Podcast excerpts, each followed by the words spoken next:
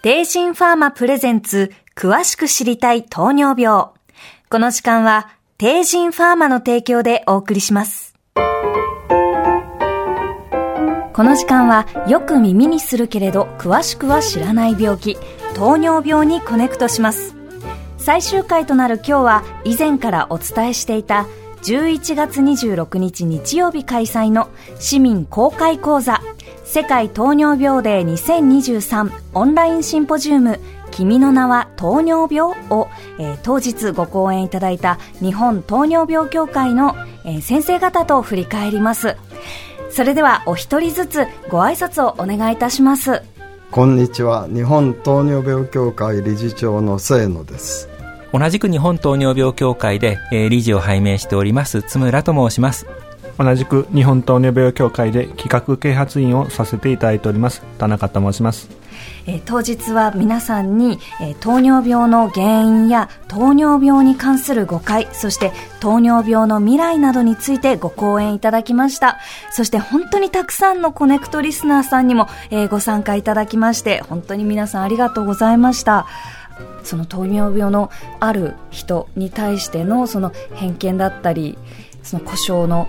えー、ダイアベティスに変更するこれについての疑問にもお答えいただきました。はい。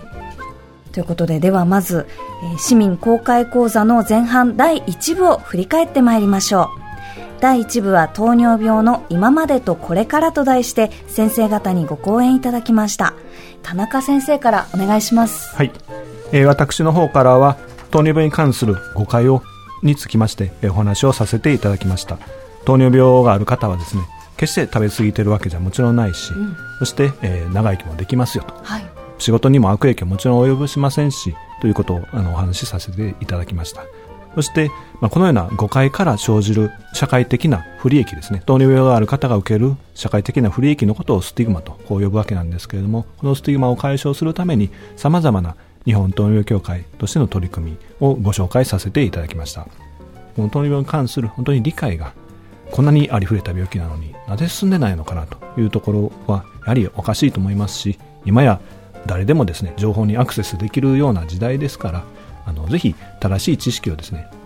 そういう機会にしていただければと思いますし。でそういった意味ではあの石山さんのお力もですね今後もお借りしてですねメディアを通して広く浸透すればいいなというふうに思いました。ありがとうございます。本当に初めて知ることがたくさんありました、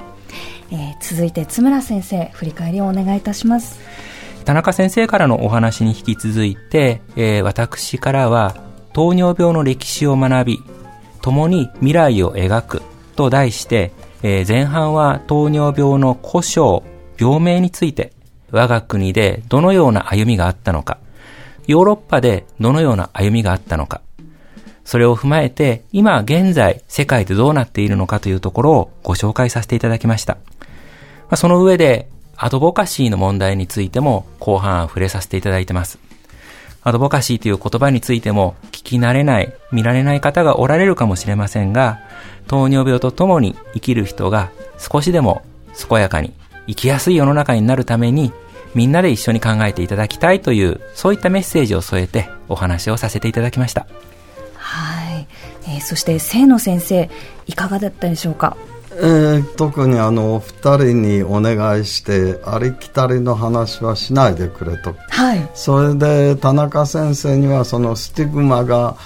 短期間のうちに亡くなった例として、まあ、新型コロナを取り上げていただいた。松村先生もこの故障の言われをただ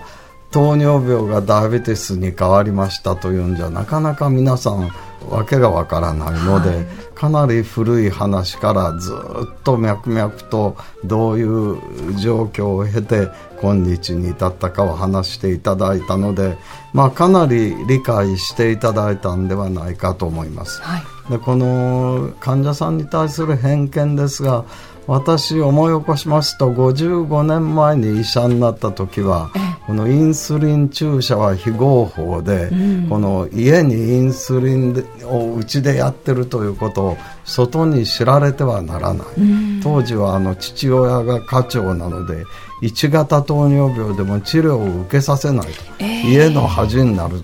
確かに悲惨な病気で1型の多くは30代で腎不全とかで亡くなりましたし、はい、たくさん失明されました、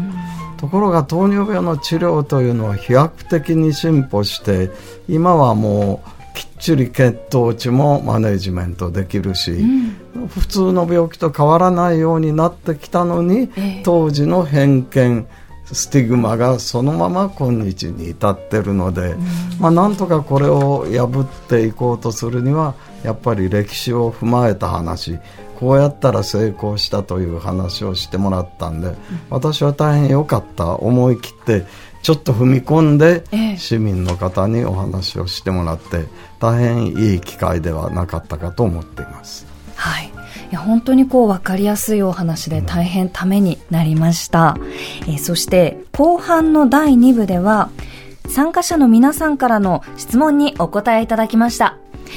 例えば糖尿病という故障名称からダイアベティスに変更するこれについての疑問にもお答えいただきました。あの糖尿病という故障についてはこれあの一部の限られたあ人だけで狭いところで議論しているのではないというところをまず皆さんに知っていただきたいと思って解説をさせていただきました。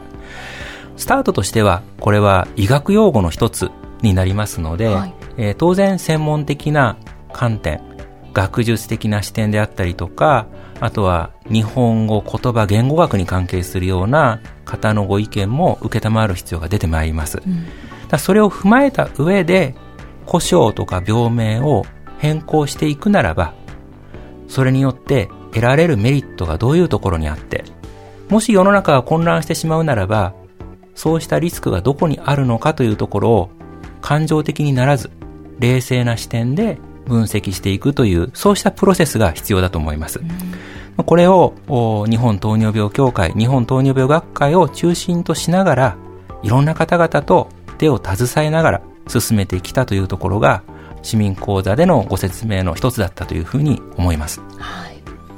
えそして田中先生、はい、あの診療科の、えー、名称変更についても質問がありましたね。はい。あ、そうですね。今回あの私たちが取り組んでいるのはいわゆる故障ということで一般の方に、まあ、こう呼んでほしいと糖尿病と呼ぶんじゃなくて、まあ、ダイアベティスと呼び方をですね変えてほしいとまずそういうところから始まってですねあのなかなか病気の名前を変えるとなれば法律的な問題も含めたさまざまな障壁がこれからもありますのでそれを待っていたらとても時間が足らないのでまず私たちの呼び方を変えていこうそういったものがですねあのマインドを変化させてスティグマを払拭させて最終的には法律なんかにも病気の名前そのものも変わっていくだろうと、まあ、そういったものを期待して、え取り組みをしているわけなんですけれども明らかに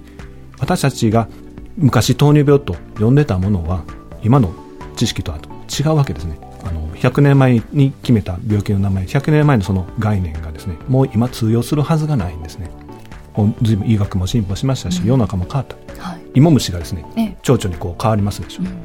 あれぐらいの変化が起こってるわけですね、はい、昔芋虫やったからこれ蝶々を見て芋虫だと呼ぶ人はいないし、えそんなおかしいに決まってるわけですね、はい、だからもう明らかにもう状況変わった、私たちが見てる病気それを持ってる方の状況も完全に変化しましたので知識をアップデートしていただいてですね新しいものには新しい呼び方で新しい方法で治療していくと。こういったふうになれば逆にいいかなと思っております。現実の変化に私たちもこう追いついていかないといけないタイミングなんだなと思いました、はい、えー、残念ですがあっという間にお時間のようです、えー、最後に今回の市民公開講座を受けて清野先生からリスナーの皆さんにメッセージをお願いしますまあいろんな議論が出たようにあのリスナーの方々が現糖尿病について正しい知識と理解をしていただくのが何よりも重要なことだと思います。そのダイアベティスも突然現れたあの呼び名ではなくてもともとこういう名だったものを日本がこう解釈して使ってて合わなくなってきたんだよということをぜひご理解いただきたいと思います。はい日本糖尿病協会の清野先生、津村先生、田中先生でした。ありがとうございました。ありがとうございました。テイジンファーマプレゼンツ、詳しく知りたい糖尿病。この時間は、帝人ファーマの提供でお送りしました。